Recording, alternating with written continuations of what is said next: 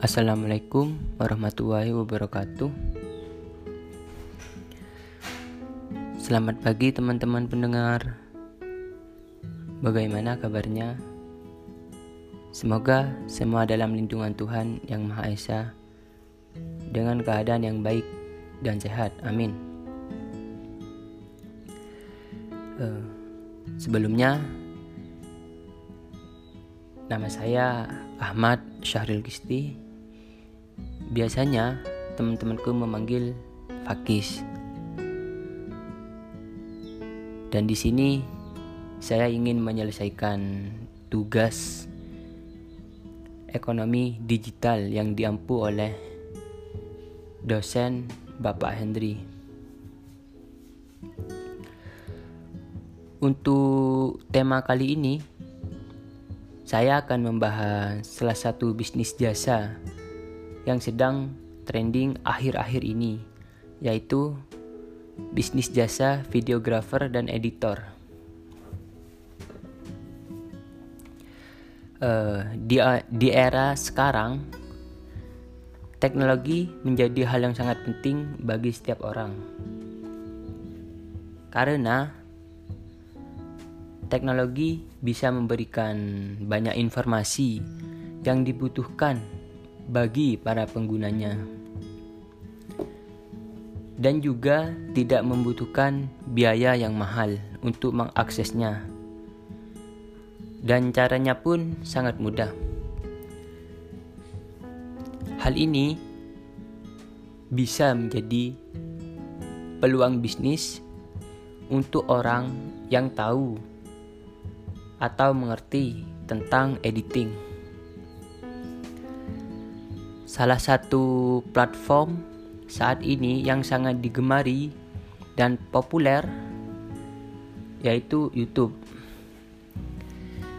YouTube sendiri didirikan pada tanggal 14 Februari tahun 2005 oleh tiga mantan karyawan perusahaan elektronik yaitu Chad Harley Steve Chen, dan Jawed Karim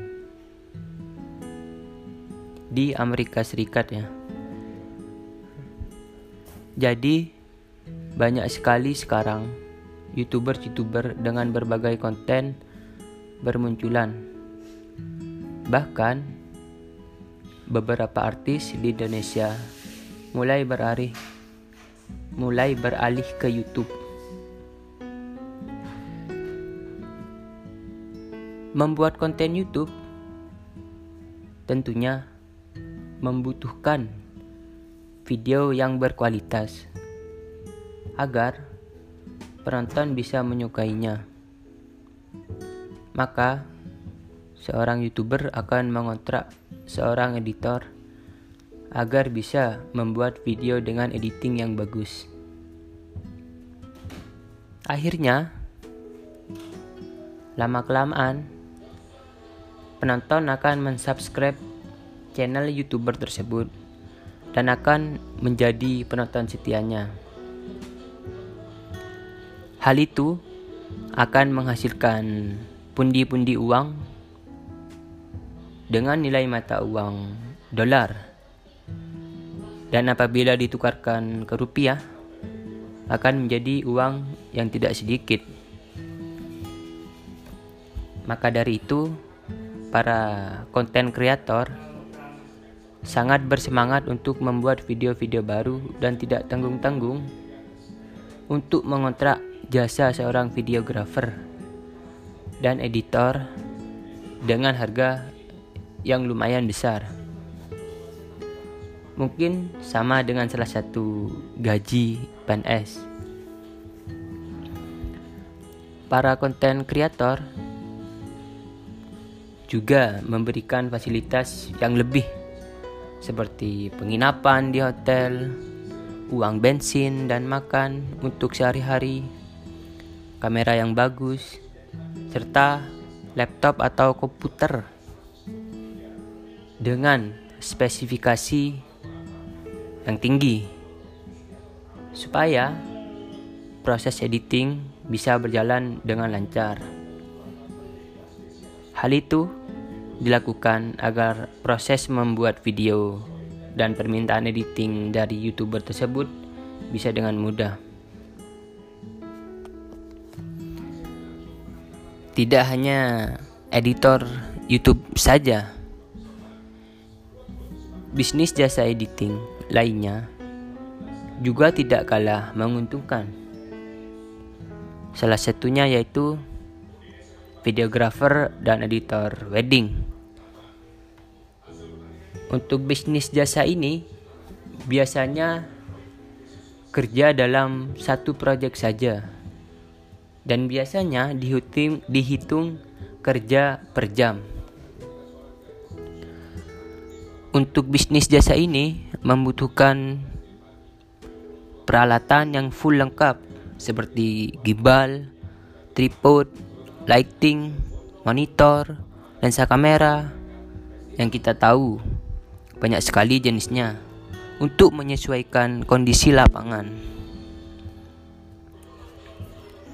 dan alat tersebut biasanya dimiliki oleh editor tersebut sendiri dan bisa juga sewa.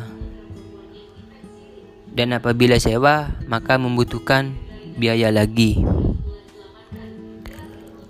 Untuk proses editing, biasanya disewa terpisah dan harganya menyesuaikan besarnya proyek tersebut dan banyaknya revisi dari permintaan konsumen. Saya mencoba mencari data dari berbagai sumber di YouTube. Untuk video sinematik prewedding saja dengan waktu kira-kira 3 menit. Standarnya sudah sekitar 2 jutaan. Itu belum biaya lainnya seperti bensin dan makan. Jadi kalian bisa menilai sendiri apakah bisnis ini cukup menguntungkan apa enggak. Jika dirasa menguntungkan, maka saya sarankan kalian bisa belajar proses editing ini. Mungkin nanti kalian bisa menjadi freelancer untuk bisnis jasa ini jika ada waktu luang. di era disrupsi digital ini atau era revolusi industri 4.0 uh, eh, maka tidak mungkin dengan terus berkembangnya teknologi di masa depan bisnis jasa editor ini menjadi bisnis baru yang sangat menjanjikan untuk setiap orang mungkin uh, Sekian penyampaian beberapa materi dari saya. Semoga materi tersebut bisa bermanfaat bagi pendengar sekalian. Uh, selamat mendengarkan. Terima kasih. Wassalamualaikum warahmatullahi wabarakatuh.